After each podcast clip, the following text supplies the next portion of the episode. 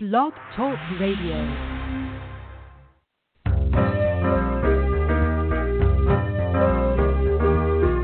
You're listening to Starseed Radio Academy, empowering Starseed to better serve the planet.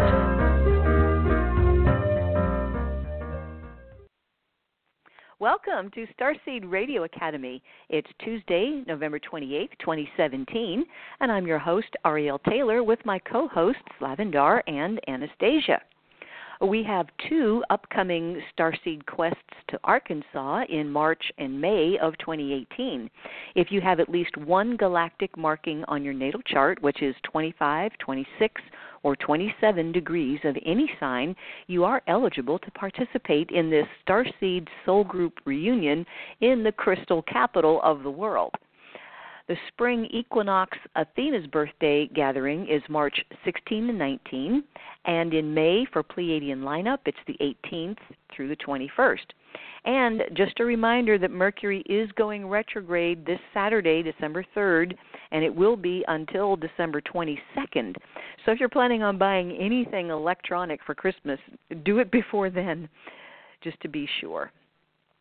Our special guest this evening is author Sarmina Rutter, whose new book, No Such Thing as Death, is her inspiring true story. Sarmina watched her husband, Kenji, slowly die over several years from a cancerous tumor until his spirit finally left his body just days before his 43rd birthday. But Kenji's spirit didn't leave this earth, at least not completely. Soon, Sarmina found her husband sending her signs and messages from beyond the grave, confirmation for her that death is not final, but only a transition into the next stage of life. In her book, Sarmina shares her experiences and, even more importantly, the fount of wisdom that erupted for her once she came to realize that life is eternal. Through her journey, you can learn to free yourself from fear, live in abundance consciousness, take your power back, and create your own reality. This is the legacy that she inherited from Kenji. And you can check out her website, which is sarminarutter.com. And Sarmina is spelled S A R M I N A, and Rutter is R U T T E R dot com. At the top of the show, it's Anastasia's Starseed News, bringing topics of interest to starseeds that you won't hear in the mainstream. And we'd like to thank Jada and Kathy for hosting the switchboard tonight for anyone who has a question or comment for our guest. And check out our Starseed community at starseedhotline.ning.com, and it's a safe place to connect with other starseeds thanks to Tammy's dedication and help with our forum. You can download our shows on iTunes or right here on Blog Talk Radio. And if you'd like to show your support of our program, please click follow on our page here at Blog Talk, and you'll get our weekly show notice so you know what's coming up. The toll free number for starseedhotline.com is 888 881 0881. The Stage 1 Starseed confirmations are based on Lavendar's discovery of star markings and your natal astrological chart and the Stage 2 session is a one on one phone session available with Lavendar, Anastasia, or myself. For those who need healing of any kind, emotional, physical, or spiritual, for yourself or your pets, Tammy's powerful remote sessions will make a difference for you. And if you have a birthday coming up, you don't want to miss out on your 10 hours of power, do you? You can find out when that happens by requesting your solar return timing.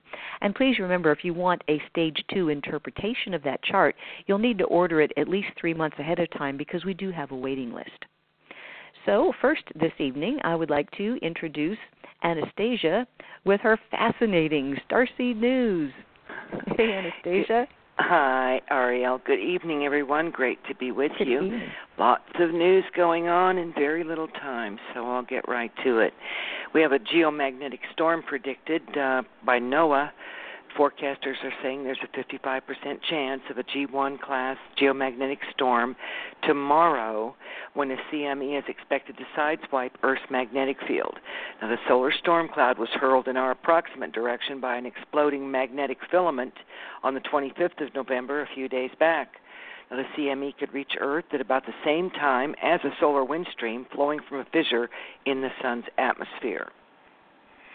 Well, guess what? Alien life, living bacteria that had not been there before, was found on the ISS hull, according to a Russian cosmonaut. That's right, living bacteria were found on the surface of the International Space Station, and they may have extraterrestrial origins, according to Russian cosmonauts. Microorganisms will be studied further on Earth. Now, an ISS expedition flight engineer said that scientists found living bacteria while they were taking samples from the surface of the station. And speaking to TASS, Russian news agency, he said that the microorganisms might have come from outer space. He said bacteria that had not been there during the launch of the ISS module were found on the swabs, so they flew from somewhere in space and settled on the outside hull. Cosmonaut added that the samples are currently being studied and they think that they're safe. And wow, listen to this, you guys. World's first man made meteor shower to showcase in 2019. Now, everybody likes a meteor shower. Who hasn't spent hours outside waiting and waiting and waiting for that one little falling star? Oh, many a time I have done that. Uh, often obscured by city lights. You know, these falling stars. You have to be out in the desert or a nice place where there's no uh, metropolitan lights to really get a good fix on a meteor shower. Well, anyway, uh, people like me often plan in advance uh, to look at shooting stars. We try to find a good spot to watch them, but now uh, somebody's come up with a better idea. You know, up until now, meteor showers have been a totally natural phenomenon, but there is one company that's planning to run a business uh, of turning uh, on demand meteor showers into big business. And it's scheduled its first man made shooting star showcase for early in 2019. We'll see if that happens. The company called ALE, I know not what for, but ALE, has created a spectacle it calls Sky Canvas and what makes it so interesting is that this isn't some kind of sleight of hand or illusion, like perhaps lights in the sky, you know. Uh, but it's actual material dropped from special satellites burning up in the atmosphere to produce a brilliant show overhead. This is wild, wild stuff.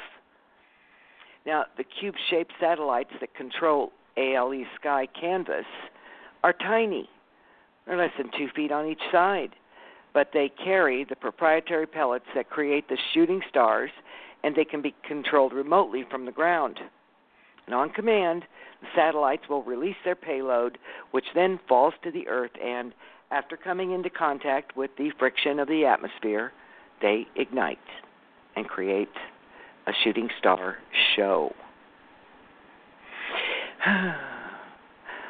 we hunger so for entertainment, don't we? Yeah, well, I'm trying to think of the point. Up, what's that?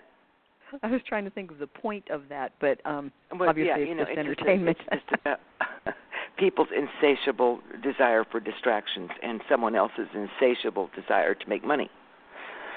Okay, well, anyway, there has been an upsurge in big earthquakes predicted for 2018. Now, we've heard of uh, this kind of thing before predictions about more earthquakes sometime next year or next month or whatever. But scientists at the University of Colorado in Montana have warned that there could be a big increase in numbers of devastating earthquakes around the world next year. How, how have they come to that conclusion? Well, they believe variations in the speed of Earth's rotation could trigger intense seismic activity, particularly in heavily populated tropical regions. Now, although these kinds of fluctuations in rotation are small, changing the length of the day by maybe a millisecond, these scientists say that this could be implicated in the release of vast amounts of underground energy. Now, researchers uh, studied this by searching to find correlations between periods of intense seismic activity and other factors, and they discovered that when the Earth's rotation decreased slightly, it was followed by periods of increased numbers of intense earthquakes. They said that the rotation of the Earth does change slightly by a millisecond a day sometimes, and that can be measured very accurately by atomic clocks. Now, there have been periods of around five years when Earth's rotation slowed by such an amount several times over the past century and a half. And crucially, these periods were followed by periods of severe earthquakes, historically. Now, they say that Earth's rotation began one of its periodic slowdowns more than four years ago. And they say the inference is pretty clear. They say that next year we should see a significant increase in numbers of severe earthquakes. They say we've had it easy this year. So far, we've only had about six severe quakes. They said that next year we could easily have 20 a year, starting in 2018. So they're going to use this probably as a predictor of their theory. So we shall see. They have a theory. They're anticipating their theory to be correct. We'll see. And I have an Earth Changes wrap up for you from the last couple of weeks. We've had so many things going on. Uh, in Greece, they had severe storms that killed more than a dozen people. They had downpours that resulted in devastating flooding and, mus- and mudslides that hit the outskirts of Athens. Businesses and homes were swamped, washing out major highways. The uh, mayor of the uh, little suburb outside of Athens called the damage biblical. And also, I'm sure you may have heard on mainstream news that there was a 7.3 magnitude quake that uh, happened near Iraq and Iran border. It killed more than 500 people, injured 10,000. And then they had a technical fl- failure on Puerto Rico's power grid that dropped generation from 50 to 22 percent. People have really been suffering with that and more than 100,000 people in Washington lost power last week as a storm unleashed fierce winds and rain over the region and toppled trees in the Seattle area. Furthermore, Mount Agung is uh, putting up a fuss Indonesian authorities on, on Monday, yesterday, expanded the established danger zone around an erupting volcano that is hurling, hurling ash, excuse me, 9,800 feet into the atmosphere, and they say that the explosions could be heard over many miles away. Experts are telling us that lava is welling up in the crater, sometimes reflected as a reddish yellow glow. Um, the agency raised the volcano's alert to the highest level yesterday and expanded the danger zone to six miles. They're expecting an eruption, so they evacuated 150,000 people from their homes. So they are waiting to see what happens. In the meantime, they have closed the airport due to ashfall. And Venezuela is losing its last glacier. That's right. Venezuela's last glacier is about to disappear. It will make it the first country in modern history to lose all of its glaciers. Now, Venezuela used to have five glaciers. Today, it has only one. Now, the last glacier in Venezuela, Venezuela, excuse me, is called the Humboldt Glacier, and they say that uh, it's now reduced to an area of 10 football uh, fields. It's a tenth of its size that it was 30 years ago, and they say it'll be gone in a decade or two. They say that once Venezuela loses this glacier, um, they have concerns about the water supply and the water cycle in that country. They say that it will affect local communities and water supply for agricultural activities. Well, from the Frankenstein files, not referring to any senators or anything like that, that word's been being tossed around, but referring to the crazy scientist in a lab kind of thing. Uh, do you know what they've done? Well, I'll tell you. U.S. scientists have reported a bizarre breakthrough in genetics the ability to grow a third eye on a scarab beetle. Matching up cells is a major part of the scientific puzzle to regenerate limbs, but researchers at Indiana University at Bloomington, Bloomington now say that they have made a promising step in developing body parts outside of their normal context. This development comes in the form of manipulating the genetic makeup of a dung beetle to give the creature a third eye at the center of its forehead. Tests on the extra eye showed that it grew, grew nerve connections and displayed the response associated with a working eye. There you go. This is fascinating, everybody. This is going to turn you on. I shortened the article because it's a bit lengthy for tonight's news, and you know, some of this stuff gets so technical you can't understand it when I tell you about it. So here's the short version The arrow of time was reversed in a quantum experiment. You know, there are there is an order of physics whereby we in the 3D world kind of know that we can expect certain things to happen. For instance, my cup of coffee won't warm itself up just sitting on the table if I wish it to get hot normally, normal 3D rules. Mm, but the same rule doesn't apply to quantum systems. So, in the quantum reality, yes, the coffee cup could heat itself up on the table, perhaps if I told it to. And like chilly air warming a mug, heat can spontaneously flow from a cold quantum particle to a hotter one under certain conditions. Researchers have just discovered this. Now, let's talk about this for a minute. Hot coffee can get cold. We all know that. But can cold coffee get hot? That's the point. Up until now, people would have told you it's not possible. But under the quantum systems, it absolutely can reverse, going in the other direction. Now, that takes us then to the arrow of time. Not only does the phenomenon of cold coffee becoming hot uh, apply in a quantum system, it also applies to time. In other words, time doesn't move from back to forward. The arrow of time is not a continuous stream moving forward. As you probably know, the arrow of time is the idea that natural processes run forward but not in reverse. Well, they say the existence of an arrow follows from the second law of thermodynamics. Now, this law states that disorder tends to increase over time. That is why it would be easy to shatter a glass but very hard to put it back together, and why heat spontaneously flows from hot to cold but not the opposite direction. In a nutshell, what they are discovering from this quantum exploration is that the arrow of time concept is not absolute. It's a relative concept. And this is according to theoretical physicists who did this research. They say that different systems can have different arrows of time that point in completely different directions. Reality shift, anybody? Anything is possible. Anything is possible. Well, we've had lots and lots of loud booms all over the country and all over the world. I, um, just so many. I don't often report about them. It went quiet for quite a long time, maybe nine months, maybe maybe ten months or more. Just wasn't much coming out. And now in the last two months, perhaps uh, six weeks, lots of booming and shaking going on across the planet. So there was one incident in Illinois. Uh, around Thanksgiving, over the Thanksgiving weekend, um, the people in Rockford were trying to figure out where those loud noises were coming from.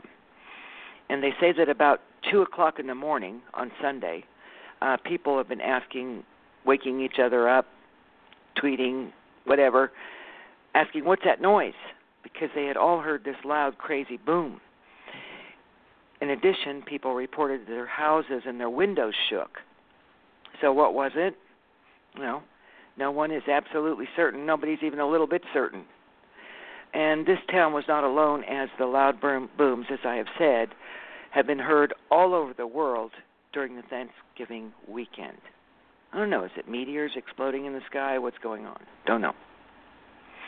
Uh, this is kind of a, kind of a. I don't know what this story is. Kind of gross, but uh, it's interesting. So, did you know that Washington, D.C.'s rail system may be taken down by the shedding of human skin and hair.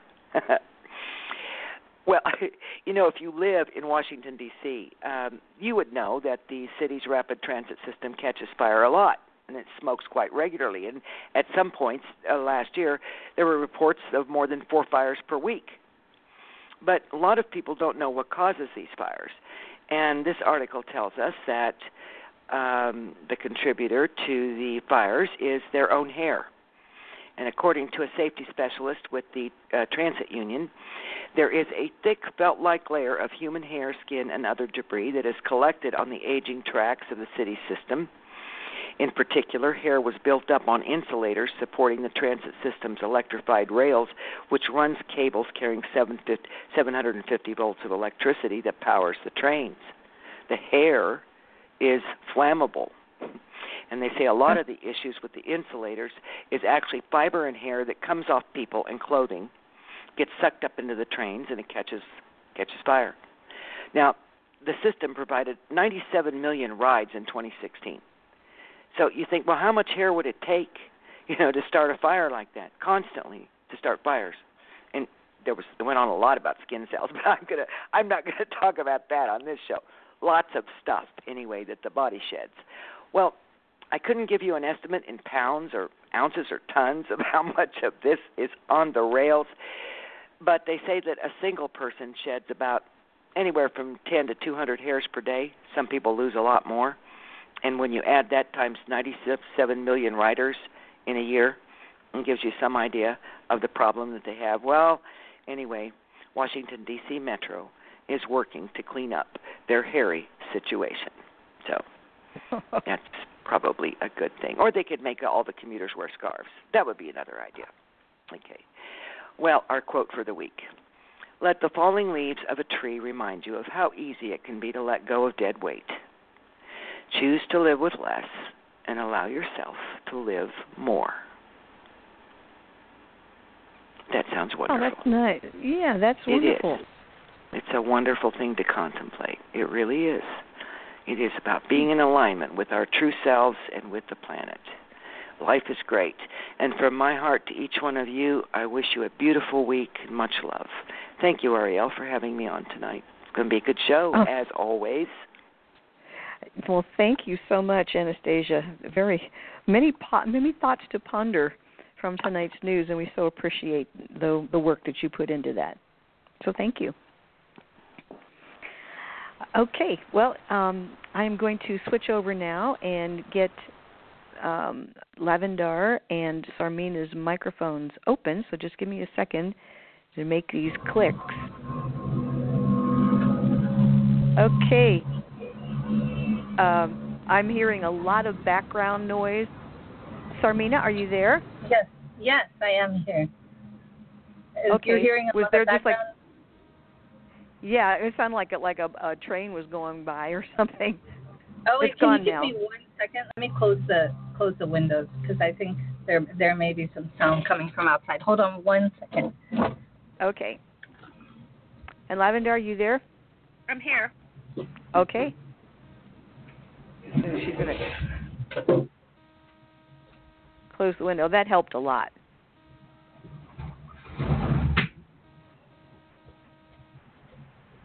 Okay, we're just trying to clear up the background um, noise bleed through. Hi. Okay, are you back? Okay, I'm Sarmina, back. Is thank that you. better? Yes, that's much better. Thank you so much. So Lavendar is Oh. going to kick it off for us. So Lavendar, take it away. Sarmina, I'm so glad that we um, were able to reschedule you. I know we had you back in the summer and you had to to leave and go uh, out of town, and so we Yeah. rescheduled you. So thank you so much for coming on and being our guest tonight. And your book is wonderful. I read it back in the summer, and Yes. I was real thrilled that you had had had those experiences and decided to write about it. So first of all, uh, tell us a little bit about your background and where you come from in your spiritual knowledge. Well, I actually I have a very varied background, and I think I've always been a spiritual person, but I come from a typical South Asian family, and so my dad always wanted us, you know, to get a good education and, um, you know, become a doctor or something like that because he's a doctor. But I've always had this inner calling towards something different. And that's why I think my life is very if you look at my resume today, if I put it, you know, wrote out a resume, it's kind of all over the place because I've done so many different things. But this the thing that kind of strings it all together is this um, real sense of spirituality and listening to my inner voice and it's just guided me you know all over pretty much all over the world and i've done so many different things um, but yeah that i think after experiencing the death of my husband i think the at this point i'm completely i feel like living in the 5d so it's kind of my life has transformed so much through this experience. So why don't you describe some of the discoveries uh, or life changes that that you've experienced uh, with the death of your husband. Give give our readers, I mean, give our audience um, a thumbnail look at what's happened with you since your husband has passed on. Yeah, I think the biggest lesson that I've learned is this lesson of surrendering to the divine. And I think prior to this experience, I've been kind of thinking, you know, we all think like we're doing everything, like we have to do this, we we're doing this, you study this, you graduate from this, but we're not. Re- you, you think you're in control, but what happened as a result of going through this is I really realized that we're not really in control. There is a higher power that's orchestrating everything. And if we can tune into that guidance of our higher self and this higher power, then life becomes magical. I mean, really more than we could ever think in our, you know, for ourselves what is possible for ourselves. And I think that is the biggest lesson. And that's what I would love for the readers to get out of this book is that um, letting go of your control, your, you know, because we have our ego self, but just letting that go and realizing that there's something bigger than us and just listening to that and flowing with that, then it's kind of like you're flowing with the universe and everything in it. We're all interconnected. And it's so the choices become not just good for myself, or it's not the highest good for myself, but it's also the highest good for everyone else concerned. So tell us a little bit about your situation with your husband. How long was he sick? And tell us some of the things that that happened while he was alive and then after he crossed over. Well, my husband, I, I met him in Hawaii, and where I've been living for the past uh, almost 20 years now. And we met in school. I was in graduate school. He was in graduate school. And I had some relationship difficulties prior to meeting him, but as soon as I met him, it was like I knew him. And there was this strong feeling of uh, just past life, but I didn't get any images of the past life. I just felt so comfortable. And I remember the first time he took my hand, I, I literally felt electricity go through my whole body. It was just like, oh my God, what's going on? It was, I never felt anything quite like that before. And I, it was just immediate. We started dating on a Sunday, and then the next, the next Sunday, he asked me, he proposed to me, and I said yes. So it was one week of dating. We, I, I mean, I pretty much immediately knew when I met him that the, oh, this is the one, and um, but we ended up getting married about eight months after to let our family come here and enjoy a nice wedding and everything. But it was like bliss because I never had that kind of connection. I did, which I'll talk about later, but not that quick. You know, it was just so um, intense, and he taught me so many things. You know that I didn't it, which came, which I realized after his passing. I, you know, I was living it while we were together, but after he transitioned, I realized like how much, what a gift he gave to me and, and my daughter and our how, daughter. How many years were you together? We were together. Um, we got married in 2000 in December of 2005 and he passed away in November of 2014. Okay. Yeah, and our daughter was born just one year after, so she was born in 2006. He started to get sick one and a half years into our marriage. Or, sorry, when our daughter was one and a half years old, and um, so after that, it was pretty much down, like you know, in and out of the hospital. he had. Uh, thing. I don't know if you're familiar with um, Gardner syndrome, oh. um, which he got diagnosed with at a really young age, but because his father had it, and his father passed away when he was 36, and so he was getting checkups, periodical checkups in Japan because he's uh, half Japanese and born and raised in Japan, so his doctors were all in Japan. And we thought, you know, this is we can keep this under control and everything's okay. He told me about it before we got married, before we even got engaged. Like it was one of the first things he brought up. And I just said, you know, this doesn't change anything. And you know, it just I didn't even expect anything like this to happen for him to pass away so early in life and early in our marriage. But how old was he when he died?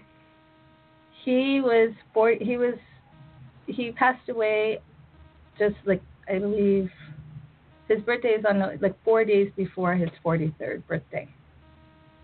Okay. Yeah.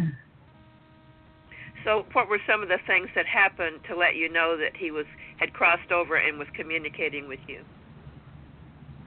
Well, the, one of the first things that happened was we were still.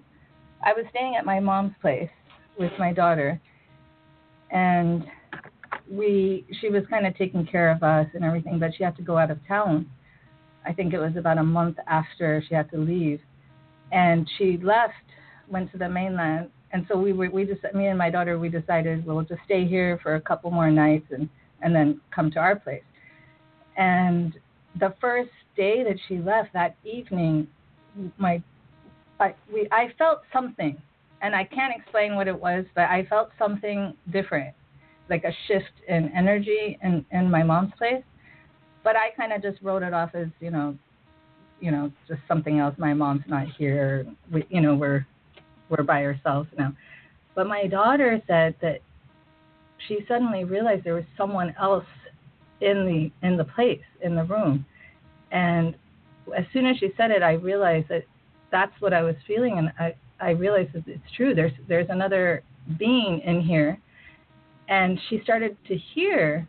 She was she heard what this being was saying, and it was really scary for my daughter because I don't think she ever really tuned into it. But I kept encouraging her. You know, what is what is he trying to say? This being, I didn't know whether it was a he or she, and she she didn't want to do it. She clasped her ears and she was kind of shaking her head, and I, I just kept encouraging her to just listen to it. because I felt like there was a message. And he said, "You betcha," and that's exactly what he used to always say. He used to always Kenji used to always say, "You betcha." You know, whenever we're asking something, and he would say that. And sh- as soon as she said that, she told she looked at me she said mommy i want to leave i want to go home this is she didn't want to be there and i felt the same thing it wasn't that we didn't feel like we wanted you know we we love we we both loved him so much but it was just such a such a confirmation and it was so i was grieving him so much at that point that it was kind of shocking and even prior to that we had other signs that he was around we had the memorial for him about three weeks after he passed, and um, we saw. My mother also saw certain signs, like there was this uh, awning kind of thing right on the beach, and there were these little picnic tables where we had. That was one of our favorite places to go, and there were these vines that were covering, you know, all over the awning. And all of a sudden, there were these hibiscus flowers just falling. And it was falling on his picture. We had his picture on like a um, like an easel type thing, and it had like a little bar on the bottom, and they were just falling and collecting on that bar right there. It wasn't really falling on any other part of the. There were like six picnic tables, and that was the only part that these hibiscus flowers were falling. And hibiscus was his favorite tea that he drank, and it was also the colors were the same colors of our wedding.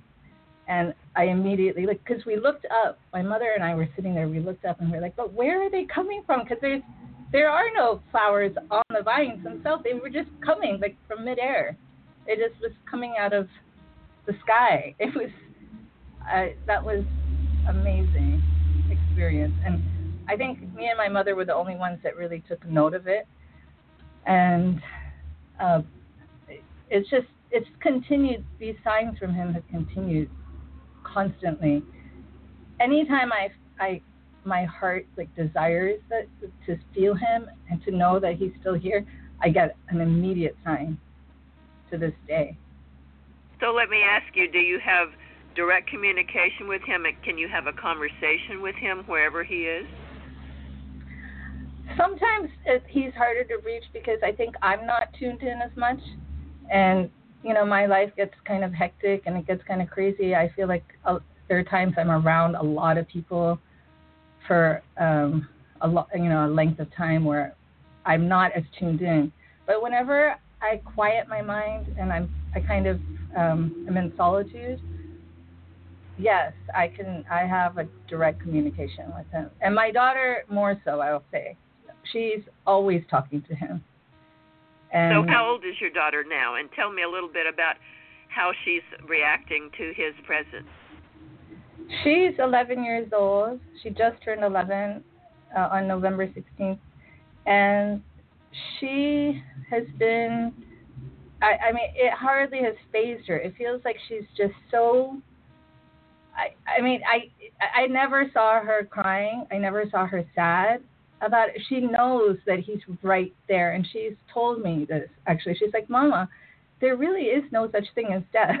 she said that, and she said because he's everywhere. He's, you know, and we always see signs in rainbows, and because that was um, that song "Somewhere Over the Rainbow" was our favorite song um, by Is Israel, and the Hawaiian version of that song. And he used to play it on his ukulele. It was our song at our one of our wedding receptions we had. We had three wedding receptions, and it was just a very significant song. And so whenever we see rainbows, we know that that's him, you know, saying everything's going to be okay. And a lot of times she sees the rainbows right over her school when we're dropping her off at school, and she knows that Kenji's going to be there with her. And he is there with her anytime she she wants, but it's like another confirmation.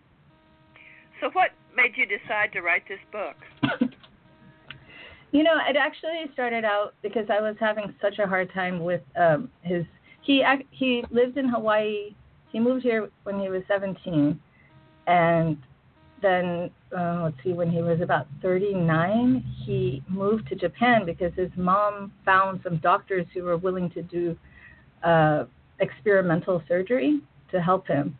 Because none of the doctors in America, we went to some specialists in San Francisco and even in Honolulu, nobody wanted to do the surgery because they said it's too risky and they didn't want to take the liability. So um, the doctors here just said that he, you should put him in hospice.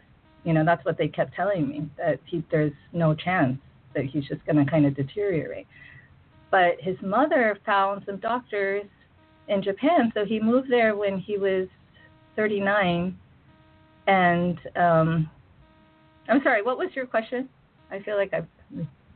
No, go ahead. Go ahead. You're on, you're on a roll. Go ahead. Yeah.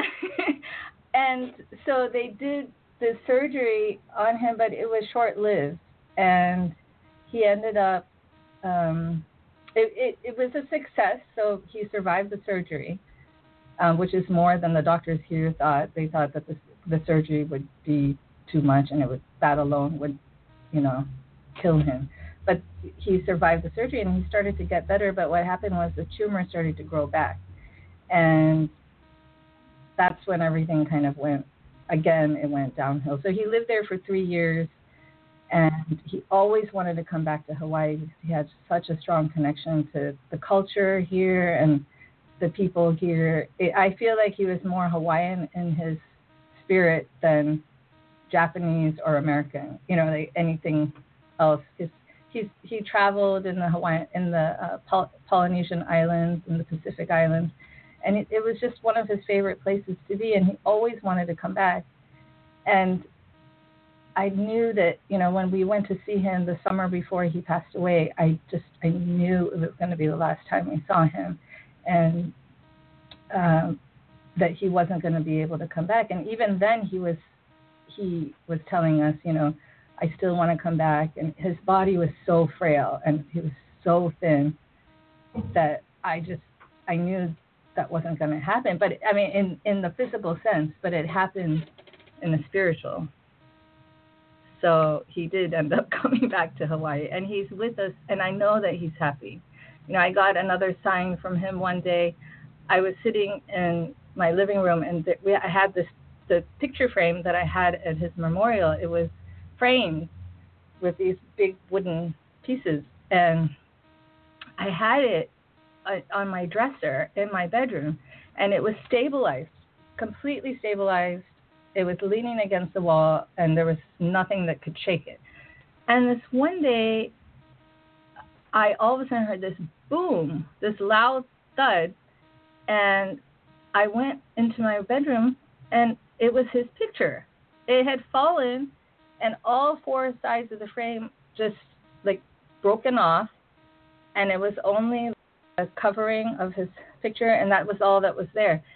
And I realized I, I was so shocked at first because nothing else moved in the room. I have all kinds of little things all over the place. I have essential oils, I have crystals all around the bed, like little crystals, big crystals, and they're all just you know, there's nothing supporting them. They're just there. So though I was so surprised that that picture frame that was so secured fell and none of these other things fell. And I knew it was him saying, you know, just don't worry because I'm happy, I'm free, and um, you know, he he couldn't be happier where he is now.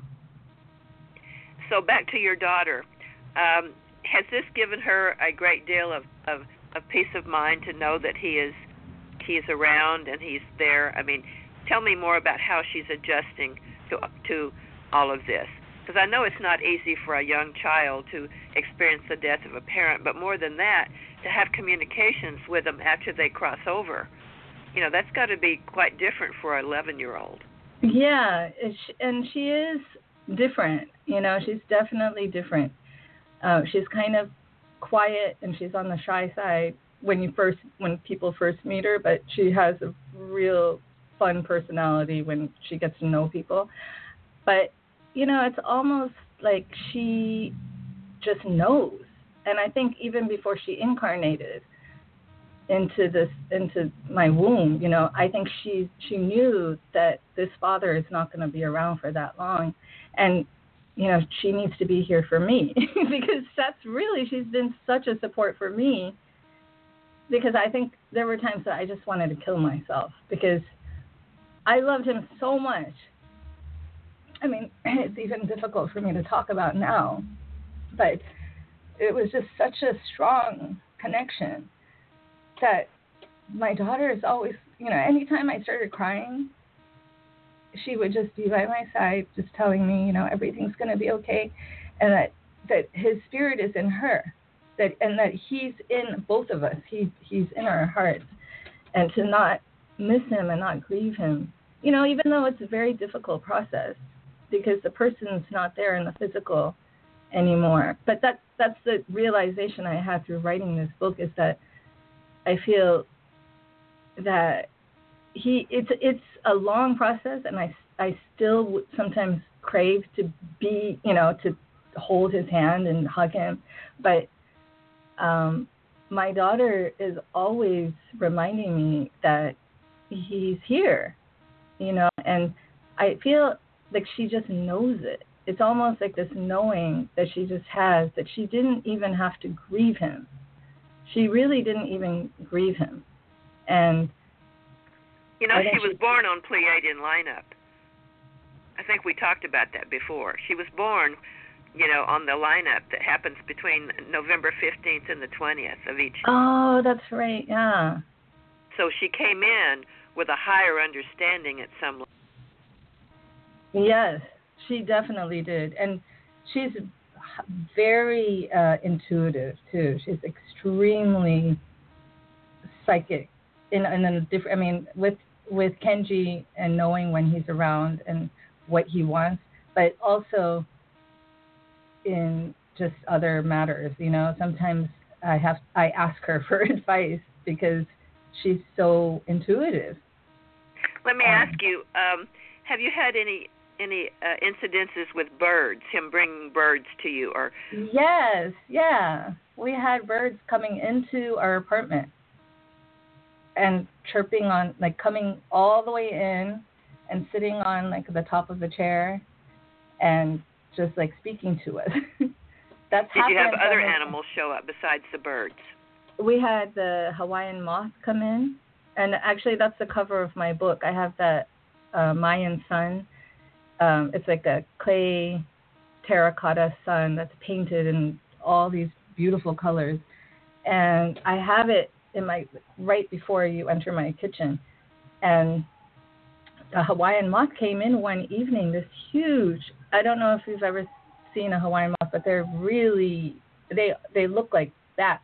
That I mean, like they're just huge no, wingspan. I've never seen one.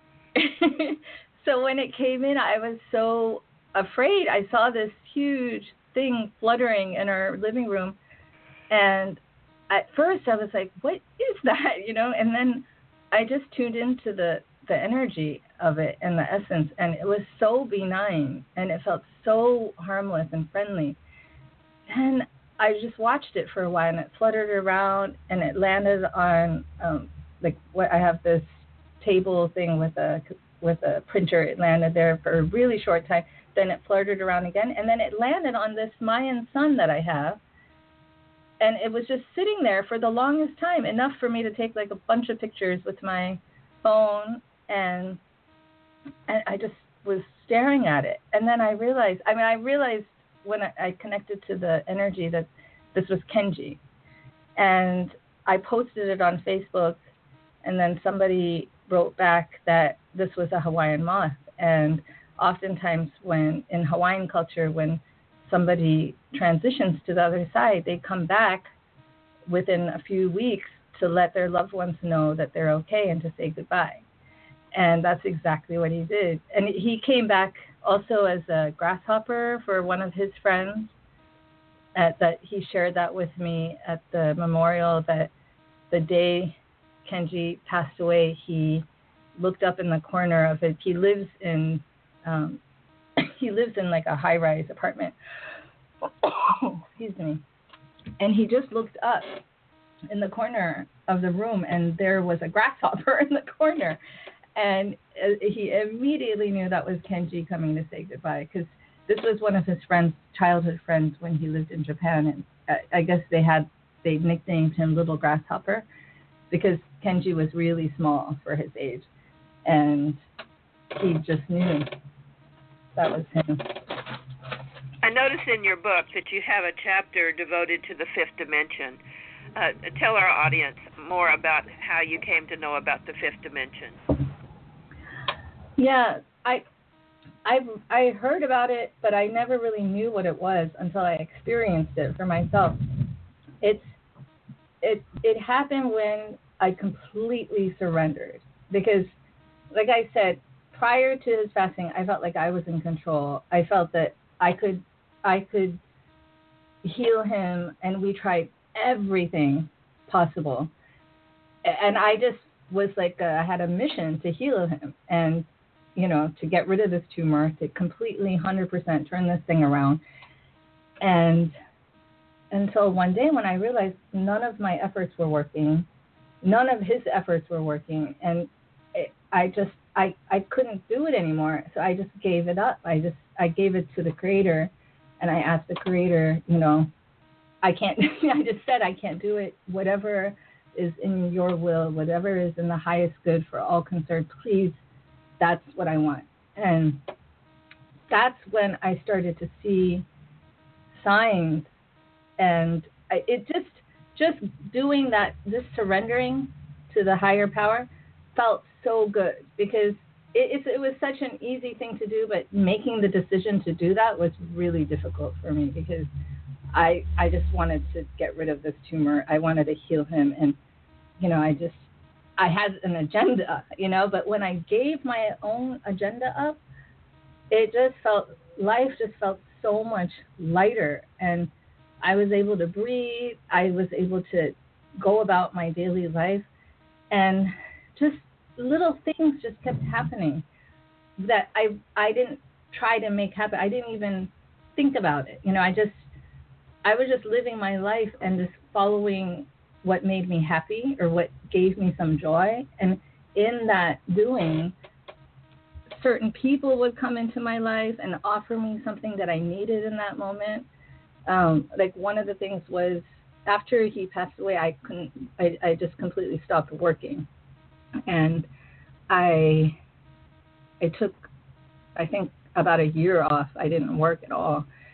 And I went to this party and this lady just came up to me. I went to a Thanksgiving party, and this lady came up to me and said, you know, I, there's this lady who just she has this little boutique close to where you live. A little um, Indian like a silk shop, and they have scarves and really pretty things, you know. And she said, "Would you like to work there? I can give her your number." And I and I just said, "Sure," you know.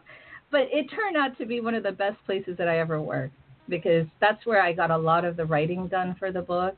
It was really, you know, it just following the, in the surrendering process, things just started to happen like that. That my soul knew I needed, but my ego self could never have orchestrated that. You know, I could not have ever thought that it could have worked out so beautifully because this place was in the Royal Hawaiian Shopping Center. It was my own place. I had I could go in and out anytime I wanted. I was the manager there, but business wasn't that great, so it was slow. That's when I wrote most of the book, and it was just turned out to be that it was really good paying, and it was just one of the best jobs that I had. And you know, shortly after I uh, finished the book, I somebody came in and introduced me to somebody that I'm working with very closely now.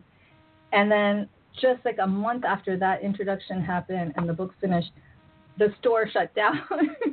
so it was almost like the whole existence for the store was for me to meet this person who's doing some amazing work right now and um, to write this book. You know, it, it feels like that. But that's how long did it take you to write the book? It took me. Uh, I I guess I started writing it um, while he was still here, while it, he was living in Japan, and because it was it started out as kind of a journal, and I was just writing because I I didn't know what else to do with myself. Sometimes I sometimes in in the past I've written and I've journaled and it's just helped me clear myself and kind of get a perspective that's more clear on what's happening. And I just started writing and writing, and then I realized this would be a really good book, you know, because how the things were coming together for myself and my own understanding. I said, this could help somebody else maybe going through the same process. And it could help someone who's grieving someone that they love. And the, the wisdom that I was getting from the experience was just so profound for me. I wanted to share it, and so it really like from I guess it took. Uh, I started it before he left a little bit, but then when I really started writing, maybe just like nine months, eight months, like when I really put put it together. Do you think he came to help you with the book? Was there times when you felt like he was mind melding with you? Yeah, I definitely feel there was um, I, I channeled it, a lot of it. I think he wanted me to do it. I remember I had this dream one night where I had my hands like, you know how you put your hands on top of your head, like you're stretching your arms out a little bit. I had it like that, and then these two bugs, beautiful bugs, came on both my hands and bit it. and they were like these moths, but they were really colorful and gorgeous. And as, and then I woke up and I was like, oh my gosh, I knew immediately Kenji wants me to write this book. He because I I, I love writing, and it's something that I I've always loved to do, even when he was with me. But it he really wanted me to finish this one. Well, your mm. writing is beautiful in this book. I mean, the way you describe everything, the way you put people in a in in a, in a almost a trance. I mean, when you're reading it, you can you can just go to the place where you're you you develop your words with pictures, and that's really important for a writer. And you did that very very well.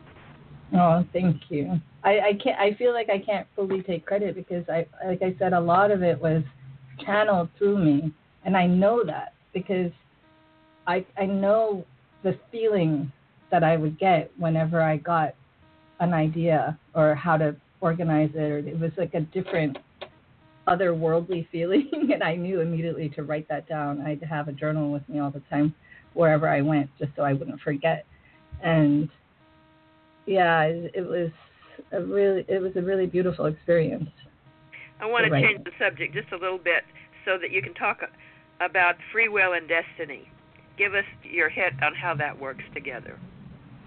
Yeah, um, I think because I've been a student of the law of attraction uh, for a while, and I there were times where I felt like I was I was um, creating this disease to happen in my husband. I felt like I somehow did it, and it I had to question like why you know because I think I, I had this belief that we we create everything that comes up in our world like our anything that's in our world right now is a blueprint of something that we've created in the inner part of ourselves and I was trying. I kept asking, like I felt guilty about it. I was like, how could I have possibly created this horrible disease, and why would I do that? But what I realized was that there is a place where free will and destiny meet, and in by destiny I mean there's this, this higher power that's orchestrating everything, and free will is, you know, we have choice in every moment of, you know, how we decide to go about you know our life. In every moment we're making a choice. And what I realized was that when we connect to our higher self, that choice that is presented to us is the choice of what I would call destiny. You know, it's like our higher self.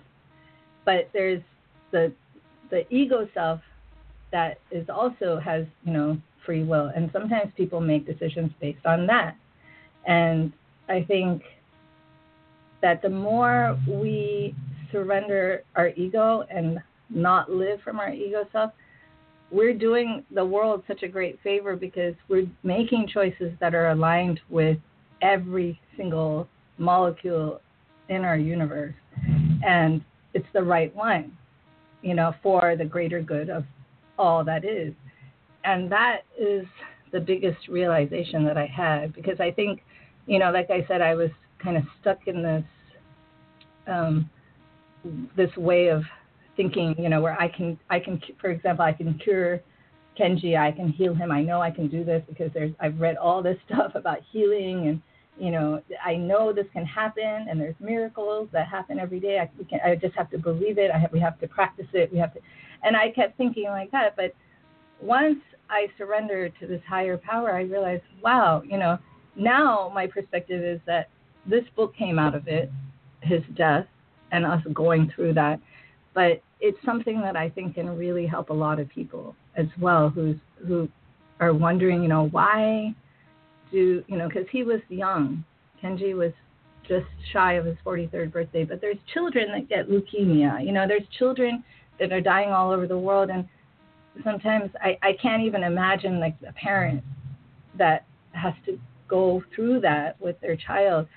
But I just hope that this offers some relief to anybody who's grieving anybody, you know, to understand that there is something greater and there is a reason for it. And it, the time will only reveal that, really. Because, like I said, when I was going through this, I didn't have this perspective that I have today. It only happened later. And I get it now. You know. So how do you plan on getting this information to the people that need it? Because people are dying all the time and people are grieving all the time. So I mean, is there like a a website that you're that you um, are in alliance with? Are there other people that have, you know, um, uh, grief counselors or people that deal in this? Can you get books to them? Have you thought about how to get your book out like that? You know, I've thought about it a lot, and I feel like I've gotten like the kind of projects that I'm doing right now is kind of on it's on a I'm working with different organizations, but not specifically with this book, and I've given it given away a bunch of copies to people I feel that it could help.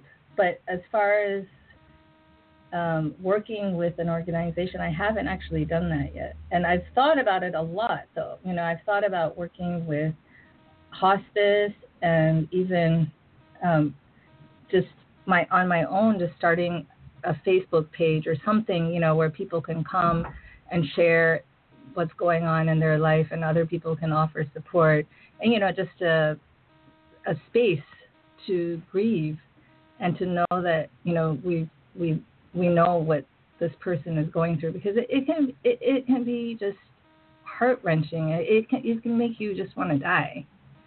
And I've been there. Uh, my my my fiance died on my wedding day, so I know exactly what you're talking about. Okay, I've been wow. there. Been there, I know. My thought is though, what if what if you got a 501c3 foundation, had people donate money into it, or find someone to give you a, like a fifty thousand dollar grant or a hundred thousand dollar grant, publish your books, and then send them to libraries around the country, so that people will have them in the library. Yeah, that is a good idea. I didn't or think about that. Find find organizations that would distribute your book.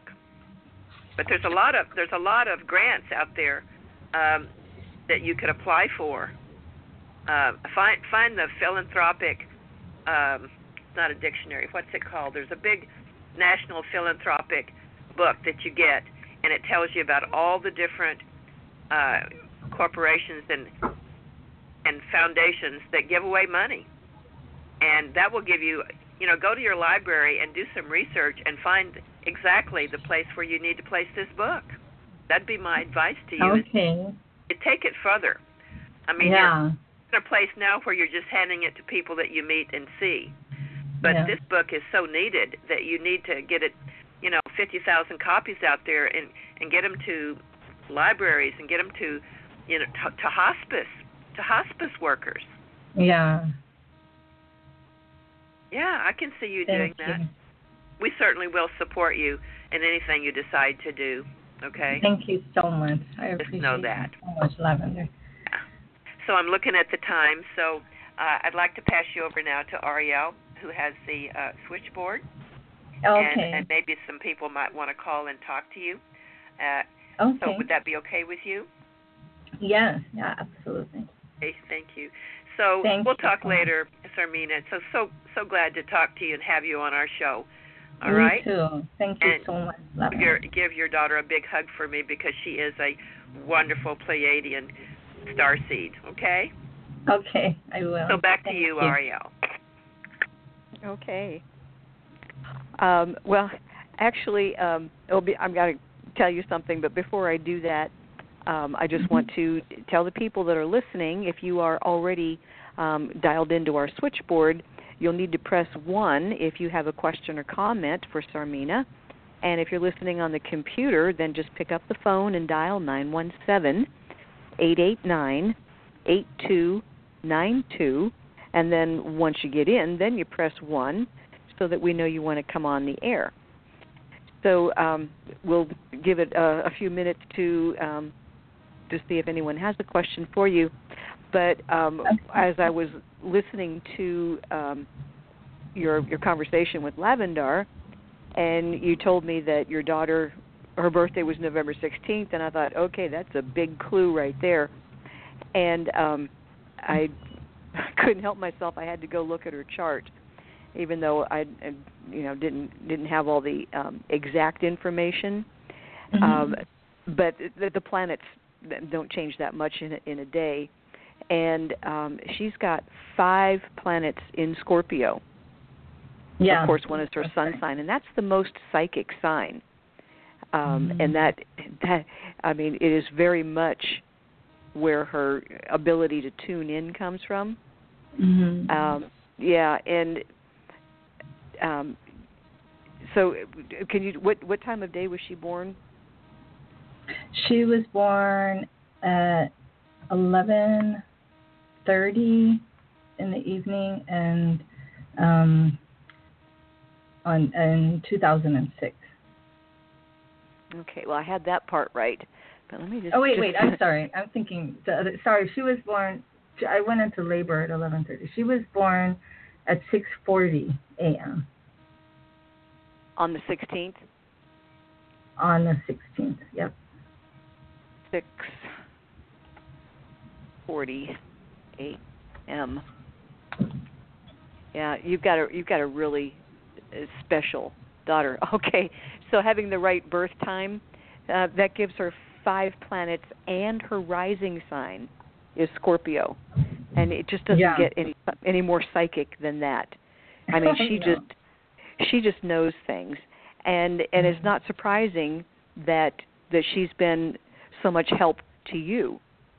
Um, yeah, and when you when you talk to Lavendar, um, you might want to have her take a look at this chart because it is big. it is big, um, huge, huge star markings all over the place. So um, Yeah, I believe it. She really, my mother too is always, she's, my father recently had a stroke and so it's been really hard on my mother. And Zoe has been helping so much and she loves it. She just offers, she, she is a service child. You know, she wants to serve and anytime she can do that, she, it just, it makes her so happy.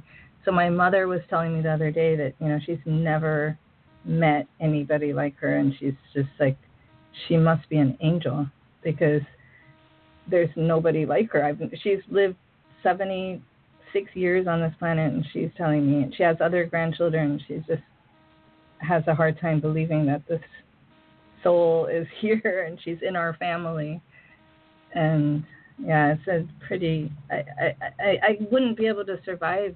I feel like this difficult, you know, with my husband. The time was so hard for me. I don't think I would have really gotten through it without her.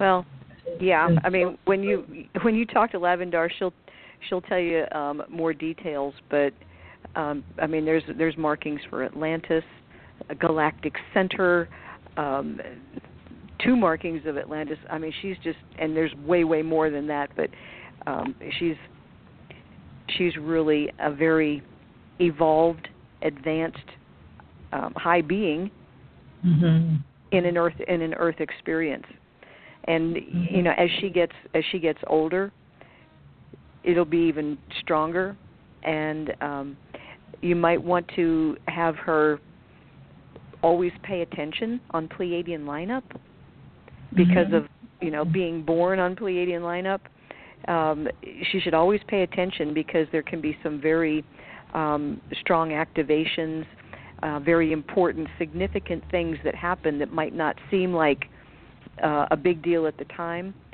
but um, it would be a good practice for her and and really for anybody that's got these Pleiadian markings to Mhm. pay attention in May and November during those Pleiadian lineups because things can come and people can show up and events can happen and they're like a, a catapult taking you to you know higher levels.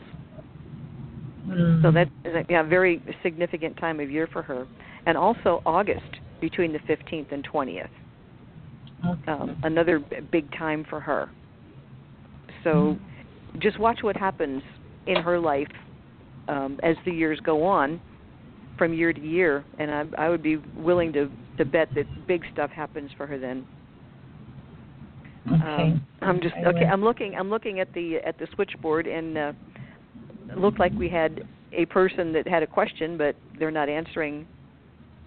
they're not Oh. answering when our when our people are asking what their question is. So um, um, so far, we won't have any callers. But um, is there anything else that you would like to um, talk about that we haven't discussed yet?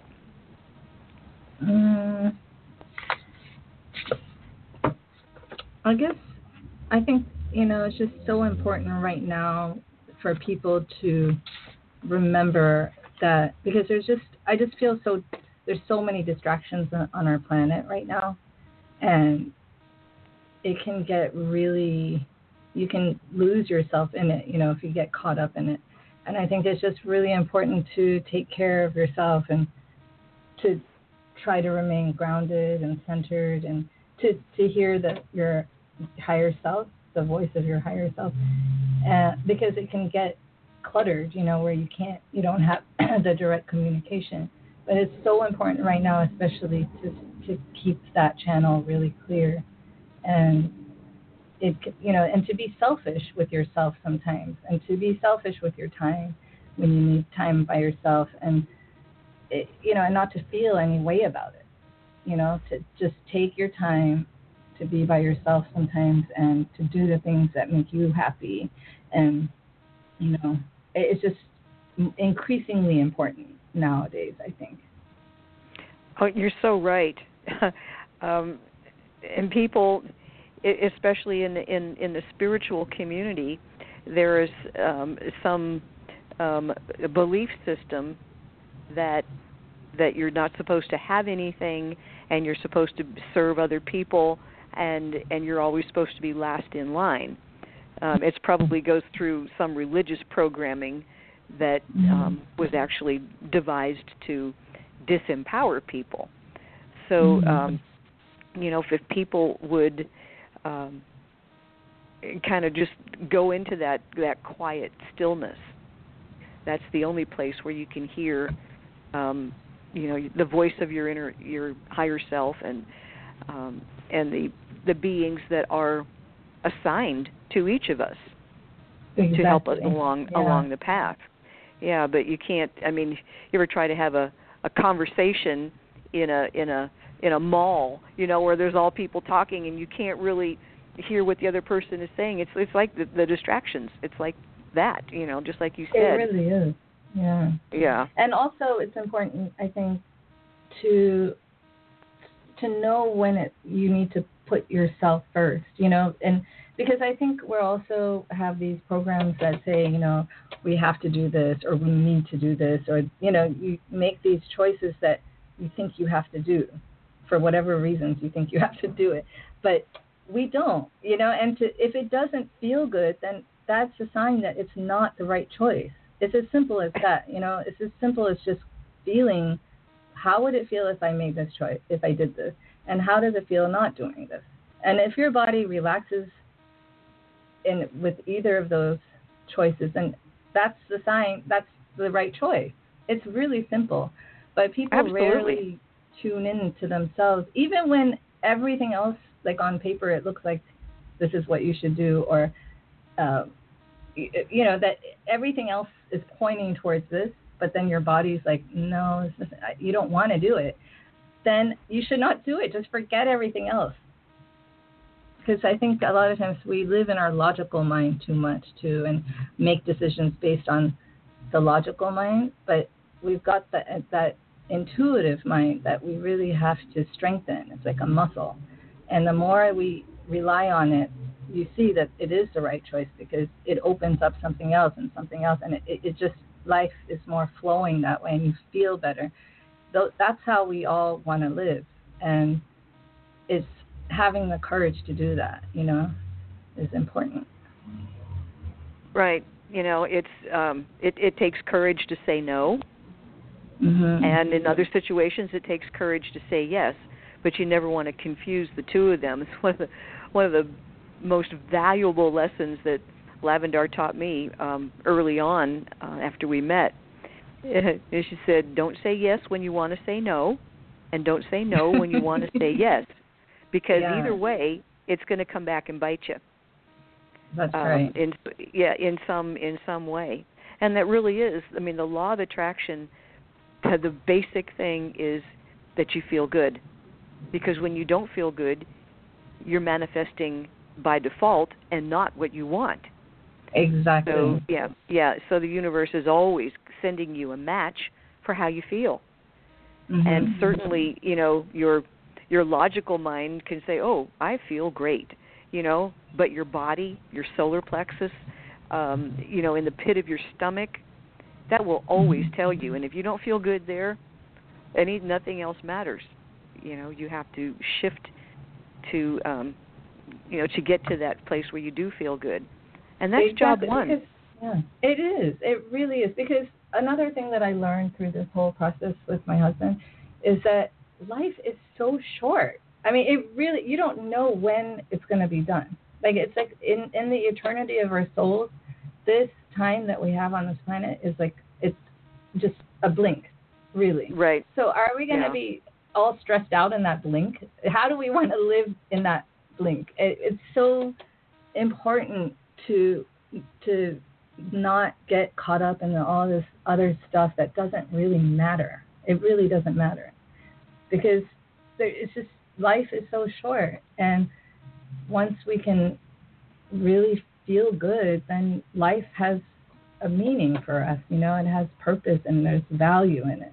But if you're living Right. for somebody else and you're not enjoying what you're doing, and you know, like so many people do because they think they have to, then what's the meaning? What's the purpose of it? Yeah, I just feel like that was a big question, or that that was a big um, answer that I had through this experience was having a more meaningful life, you know, and making each moment count. yeah it's real easy to to just kind of get complacent and and you know a lot of people live with situations that maybe aren't too good but they're not so bad that they have to do something about it and it just you know it's like a like a pebble in your shoe you just kind of get used to it and and you Mhm. walk around crooked all the time and it becomes your norm Right. And um yeah you have you have got to um be aware of those things and and make different choices. So we actually um we have a caller that's ready to go now. So you are going to be talking to alice. Alice has a question. Okay alice you are on the air with sarmina. Hi, hi, Sarmina and, and Hi, Ariel. Hi. Um, I I uh, too um I lost my husband um actually two and a half years ago.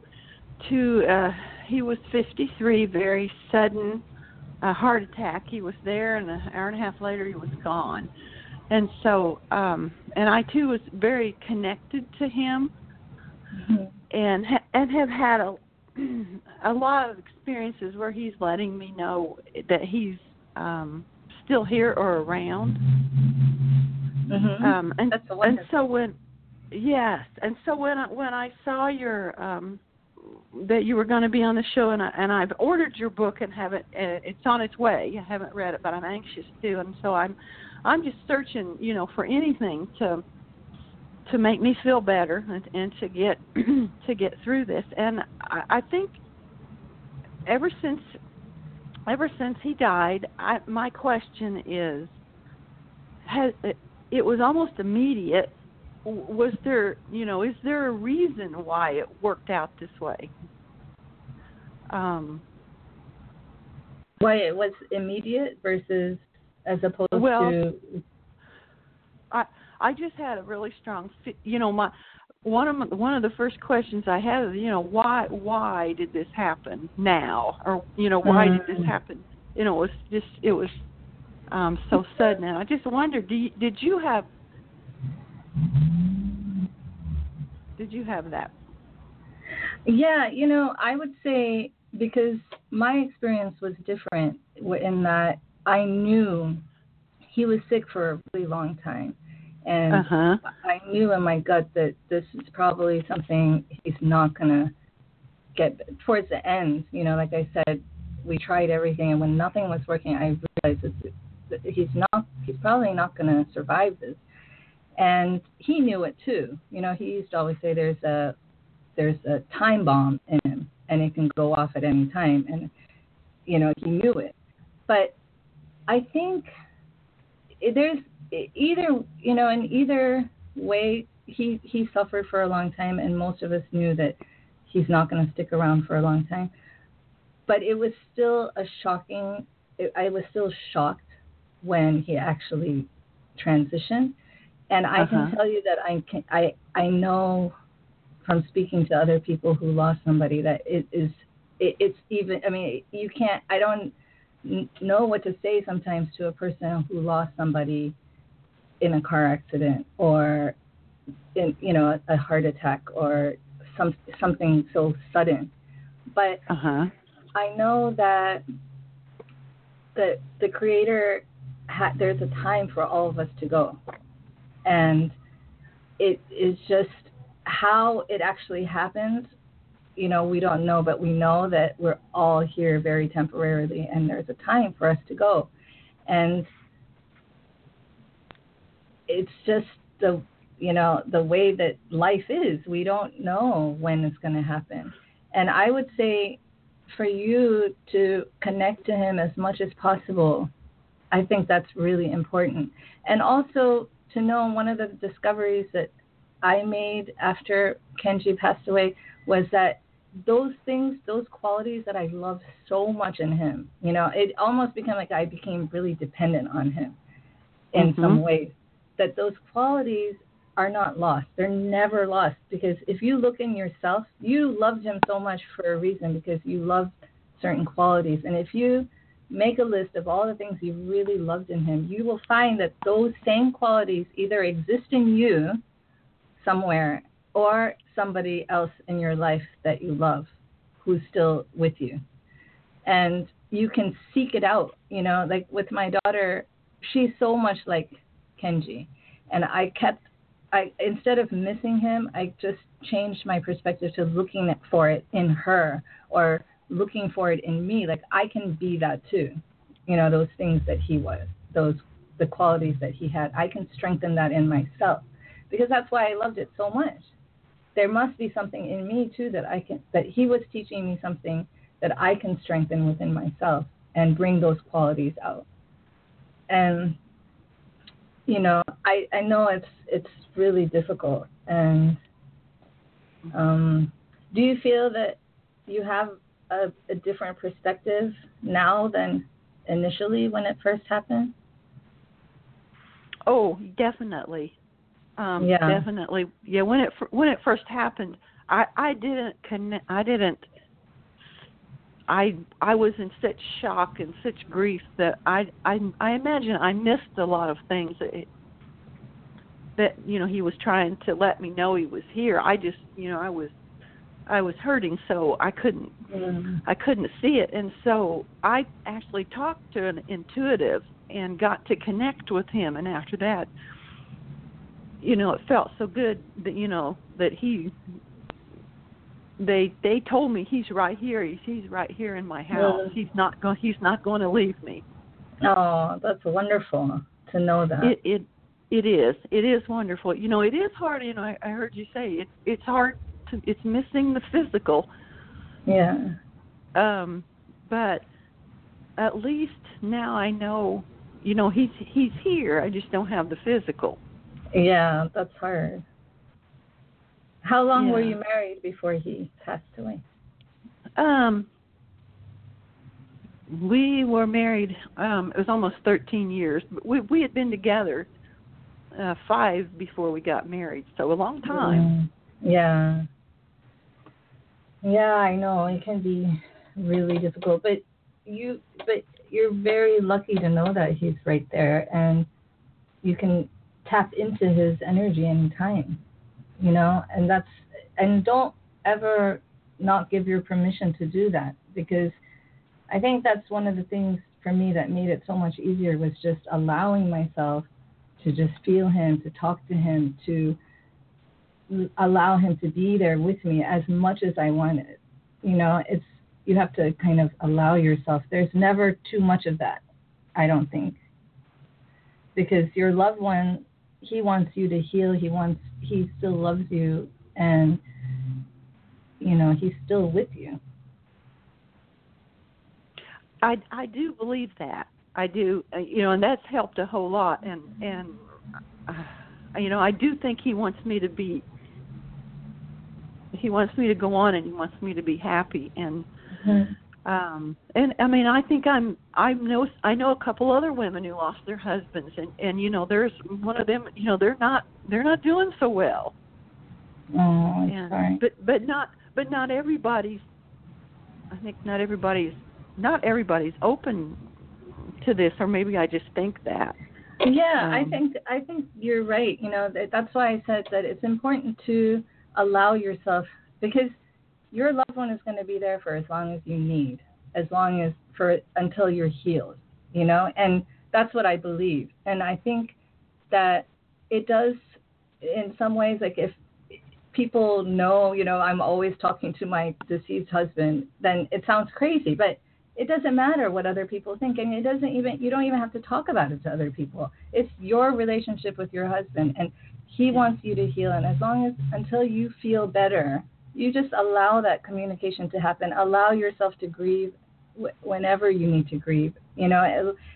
Allow yourself to be in, as you move through this process of grieving just allow yourself to be whatever you are in that moment. I think that permission of allowing yourself to be whatever you are it's such a huge permission slip because i think there's like I, there's so many distractions out there and there's so many ways to get your mind off of it and people think oh i'm going to do this i'm going to do this or you just get into all this stuff but you're not really feeling how you're feeling and it's important to allow those feelings to come and to surface to eventually let it go and let it heal. You know it's very important. Hmm. I, I I agree. I think I and I think I'm just I'm I'm just now getting there. I mean, I have I mean, I feel myself changing, um, growing, changing through this and I've always been a person who's worried about what other people thinks. And you know, I I I, I don't know. You, you, I'm I'm moving along and and getting better at that. That's good. That's a huge lesson, not to care what other people think. I write about that in yeah. the book too because good, good. Yeah, it's li- and not just in a situation like this, but just in life. Like, just who cares what other? At this point, I don't care at all. And this was a huge thing lesson for me because I used to care what other people think too, yeah. way too much. But yeah, in the end, it doesn't matter. You know, it really doesn't matter. Everyone has their opinions. Everyone's going to have their opinions, and they have the right to have their opinions. But there's also a part of you, you know, eh, there's also that thing where you don't have to share everything with everybody. You know, there's certain people you can share with who you know right. intuitively this person is going to understand. And you know I have a feeling they're going to understand this. And so you can share it with them. But there's other people you just know immediately that they're going to judge it. So there's no reason to even talk about it with them. Right. Right Right, right, and I and I have kind of figured that out. I, I have just a couple, two or three people who who I would um, really share this with. Mm-hmm. Um, my my experiences, yeah, yeah. So, and they've been really helpful. Yeah, it's important to have that. It's really important to have the people around you who you can share yourself with. Hmm. Thank you so much for sharing that. You you are welcome, and I'm really looking forward to uh, to reading your book. And thank you for writing it. Yeah, thank you so much. Get in touch with me through. Um, I have a website, and then you can contact me through that. Okay. I'd love to hear more. Thank okay, you. I will. All okay. right. Okay, and okay. and that that website is Sarmina Rutter, and Sarmina is spelled S A R M I N A and Rutter is R U T T E R dot com. So that's how you can connect. Okay, thank you. Okay. Thanks. Alice, thank you thank you so much for calling in and, and sharing a very personal thing and um, just keep your eyes on this guy and let your heart know that he is okay. And um, he's more concerned about you yeah, and and and you know and helping you because yeah i mean there's no easy way whether whether a loved one goes suddenly unexpectedly or whether they linger i mean you can't say one is better than the other because they're both no. bad no. um i mean they're no, both difficult they're both yeah. difficult but um yeah. you know keep your heart open and um there are there are just so many ways that he'll communicate with you if you open your eyes. Um, you know, I've, I've even I've got loved ones on the other side, and we've got our little sing, signals and and symbols. And when they want me to know that they're around, it's like, you know, oh look. I mean, with with me, it's the numbers, and numbers will flash up and it's like oh you know hi dad um so yeah um and there are i mean if you just open and watch for it you'll yeah, say how come i didn't notice that before. But just look around and if there's something you know special between the two of you that that you know a special inside joke or um you know a, a certain flower or something um you know like like Sarmina was talking about uh just say you know let that be your calling card. And you can set this up with him. Mhm. and and you know kind of set up some some uh, things that's like this is what I'm going to be looking for so um and that's I mean I I do that with my parents. And it works really well at least it does you know for us. And yeah. I think it can for you as well. Yeah, and if you when you ask from your heart, when you know you you need to feel him, you know, sometimes I just I ask and I I it's not like a prayer, it's just I I can't describe it. It's just this feeling I get in my heart where I just want to connect and I put it out there. And then something happens. He's he's showing me he's right here, you know, and it's so it feels so good to know that and to feel that. So yeah, you know, just allow yourself to enjoy that relationship. And and I can at times, uh, you know, I can connect better at, at at times. A lot of times when I'm going to sleep, um, I, there's a place I go in my mind, and he's there, and and I, I mean, I just kind of just crawl in with him Mm-hmm. and, and drift Oh, off to sleep. lovely. Yeah, That's and you know, per- particularly when I'm feeling bad or you know really really feeling low or missing him. Mm. Yeah. Yeah, it's so important. Yeah, that sounds so comforting. You know, it's just sometimes we need to just feel the comfort of that connection. Oh. And, Yeah. yeah. Yeah, well, for sure. Alice, He, we're yeah. so we're, we're glad that you called in, and um, thank you so much for sharing. And do uh, connect with Sarmina um, Yeah. you know, please do. later, and uh, I will. enjoy enjoy the book. I will. I'm looking forward Thank to you it. so much. All right. All right. Okay. Thank you. Um, bye bye. Thanks so much. Bye bye. Bye bye. Yeah, there are. I mean, there are so many people um, of all ages that are dealing with this, and you have to have the spiritual um, perception of of what the truth is, because Mhm. you know people in your life who are, you know, very third dimensional and they're not awake at all these are not people that you should be listening to. um, you know, Exactly. um, yeah, um, and, yeah, and it can be difficult to be around that kind of energy. You know, when you're in a different place, sometimes it can be difficult. yeah. But you know, I think the, uh, I mean, my my first um, uh, education you know my entrance into a spiritual kind of path was because I, I wanted to know where my parents were and uh, and connect with them. And so I, I read all kinds of things and and that's you know it's a it's a long journey but um I mean you never you you never really I think um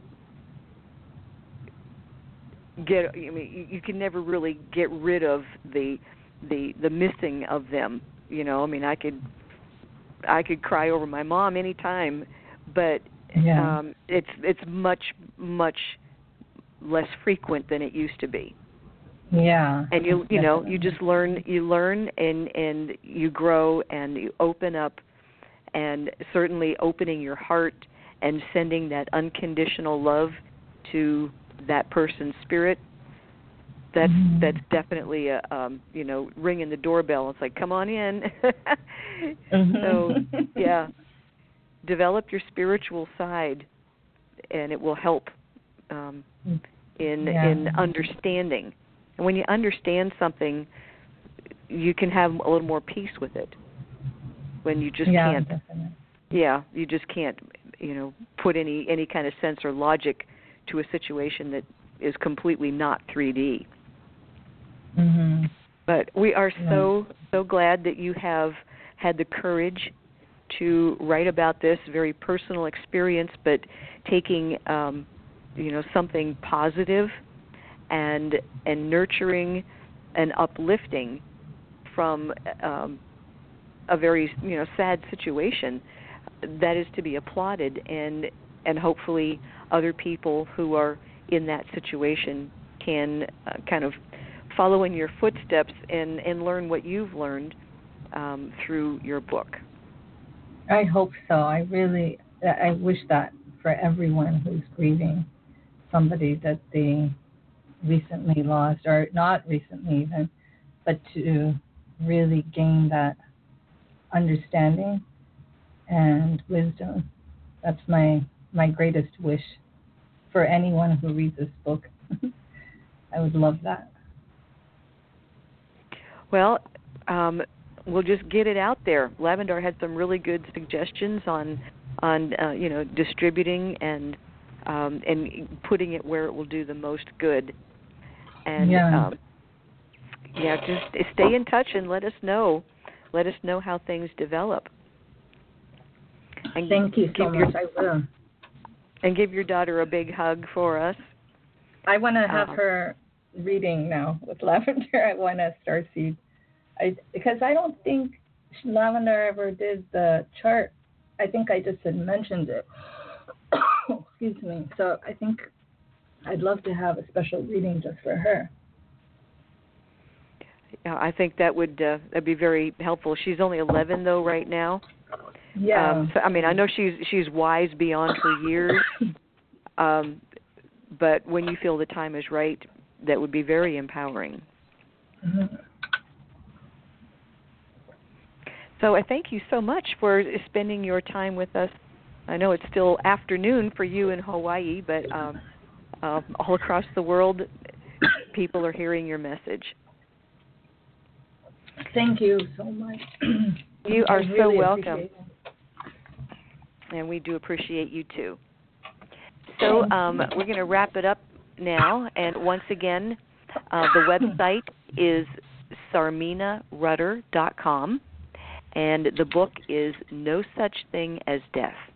So please do pick it up, check it out, get it for someone that you love that is maybe going through this.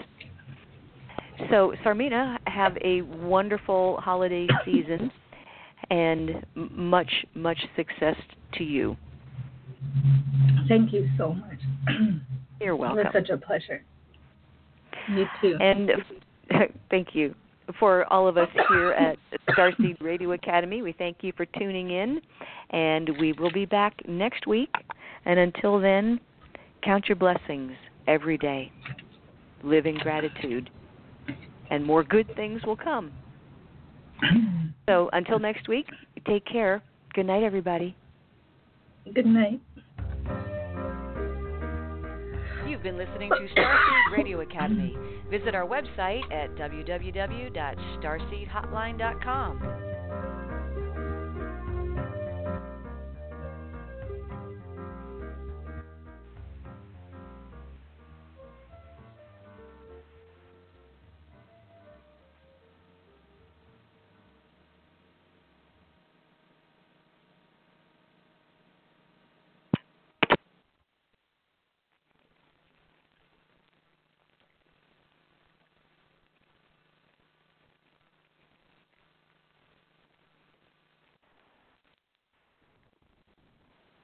Hello, it is Ryan, and I was on a flight the other day playing one of my favorite social spin slot games on chumbacasino.com. I looked over the person sitting next to me, and you know what they were doing?